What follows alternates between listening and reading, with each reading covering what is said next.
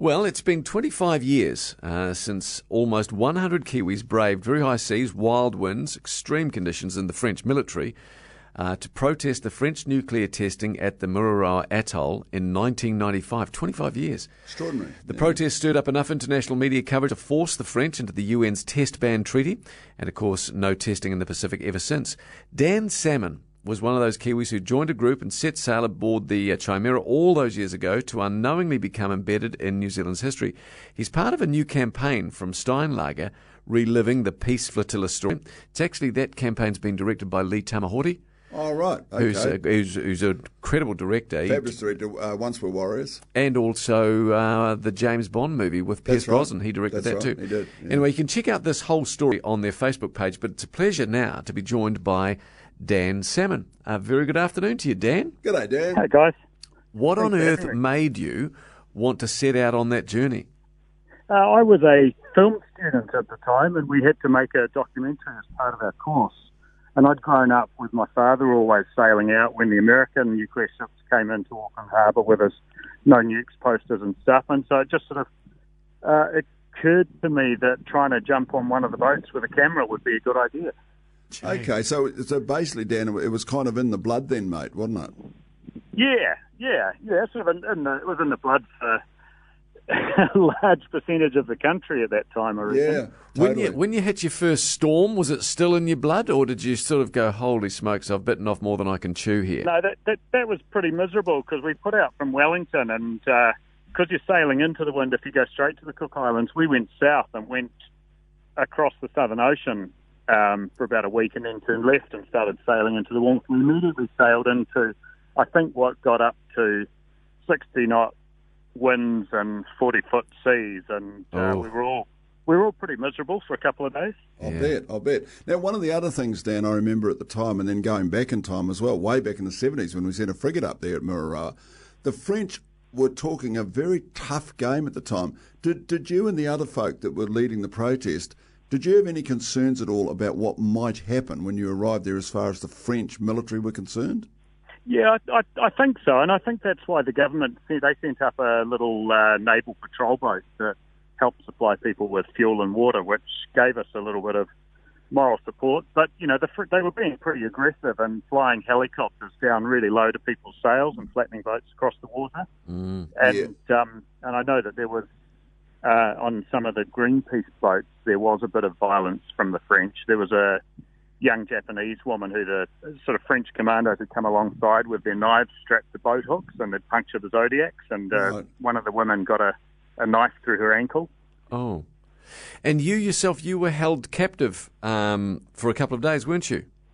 Yeah, yeah. Well, sort of we we launched a um, a couple of Tahitian guys doing the first Indigenous protest there, who paddled a waka in, and I thought, God, those guys are, are brave. What can I do? And we sort of asked around, and uh, another New Zealander and I, Dan Godoy, uh, got hold of a, a pink ride-on kayak, and so we paddled that into the atoll with 300 letters from New Zealand primary school kids and a box of scorched almonds and sort of paddled around till we found some gendarmes to offer them to, and they uh, uh, very quickly called helicopters and jeeps and locked us up and questioned us for a couple of days.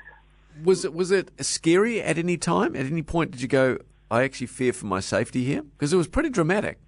Yeah, yeah. Well, when when we were first arrested, I you know I remember the guy shaking as he threw us up against the wall, and um, I'd sort of expected us carrying chocolates would be, you know, not pleased to see us, but not sort of freaked out. And I think we Yeah. freaked them out, and that sort of and that sort of became I'm on shaky ground here. But it's a really, um, you know, I'd been at sea for a month, so your your brain's in a slightly different place than if you were just walking down the street and hitting that because you're you're isolated from everything and going, I've got this, I've got this mission, and the mission is stopping the testing, and so you get up there and you're you're already committed to that. So I think the decision to then take it further is an easier one.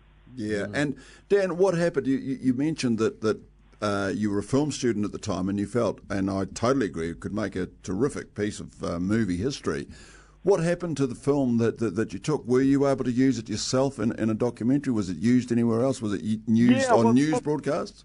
We, we did some very short pieces for Tagata Pasifika when we got back, and then immediately went into the final stuff for the year of the course. And I kept saying I'll do something and do something, and the tapes ended up in a box above the wardrobe. And Yeah. during uh, our first lockdown, I thought I better find those, so I pulled them out and got them digitized. And then coincidentally, um, Steinlager were doing this, so it all sort of happened at the same time. And it's been, you know, 25 years on. I'm quite keen now to try and cut something together and do some follow-up interviews for the, you know, the people who were up there and the people we sailed up with. Because it's some pretty cool old footage from Yeah. 25 years ago. I was going to say it must have been sort of an extraordinary experience because I would imagine the camaraderie, the togetherness you would have felt at that time, right where you were creating history, it must have been pretty overwhelming at times, was it? Oh, it was, yeah. You know, I mean, there were the scary bits, but it was also quite fun. You know, there were so, some guys who got up there before us put a map of Auckland streets over the marine charts so the French wouldn't know when we were talking on the radio about where we were meeting. So you'd sort of meet up on the corner of Franklin Road and Ponsonby Road at, you know, Right. sort of midday. And, and so we were sort of having fun with that. And um, you'd sort of charge, charge the, they have this 12 mile limit exclusion zone. You're not allowed inside and periodically boats would sort of, you know, haul up the sails and charge for it, and then the French warships would turn and make a sector for them, and then you'd turn away at the last minute. So there was sort of all these, um, you know, I hesitate to call them games, but we're having a bit of fun with them up there. Yeah. Absolutely. One of the things I wondered was that um, the what was the reaction immediately after? Because now you look back on it from 2020 and you say, how insane was it that a country in Europe would come down and basically pollute the Pacific with, uh, you know, a Nuclear. nuclear, nuclear test? Um, but at the time, can you remember what was it like when immediately after the protest was over, back in back 25 years ago? In New Zealand, Yeah, yeah. Sorry. mate, yeah, yeah. I mean, I, I really felt like there was a, you know, the country was behind us, and you know, it was it was Jim Bolger that sent the naval boat up to look out for us, and All right. uh, Yeah. you know, the Navy guys were all really cool. So it, you know, it didn't feel like it was anything politically contentious or anything. It felt No. like we were standing up for the right thing to do, and Yeah. New Zealand was behind us. Well, I mean, it's wonderful to be part of that legacy. Do you remember the song by Herbs, French Letter? Yeah, now actually, when we were, after I was arrested, I was dropped in Tahiti Airport, which had been burnt out by the Tahitian protest. And we sort of wandered around like Day of the Trippers until we found the phone and rang the French, uh, the New Zealand ambassador up there. But we wound up at the club a couple of days later, and it was full of gendarmes and French Foreign Legion guys. So we had a quiet word to the Tahitian um, DJ who put on that record. so we uh, so we were dancing around the French soldiers, singing along with Herbs, just having a quiet chuckle. That would have been a brilliant moment. Dan, just just just quickly, the last question for me. What what has happened in, in, in your life since? Are you still involved in filmmaking, or, or are you doing other things now?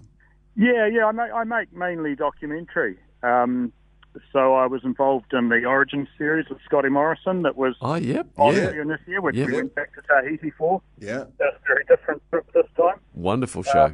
Yeah, things like that. Good Cool. on you. Dan, look, if you want to see Dan's story, it's part of this collective and celebrating the Peace Flotilla story directed by Lee Tamahori. That must have been quite an experience. He's a very, very good director, isn't he? Yeah, it's great. Yeah. Dan, thanks for sharing some time with us, mate. Great story. Thank you. Thanks for having me. Dan Salmon, have a look at it. You'll love it.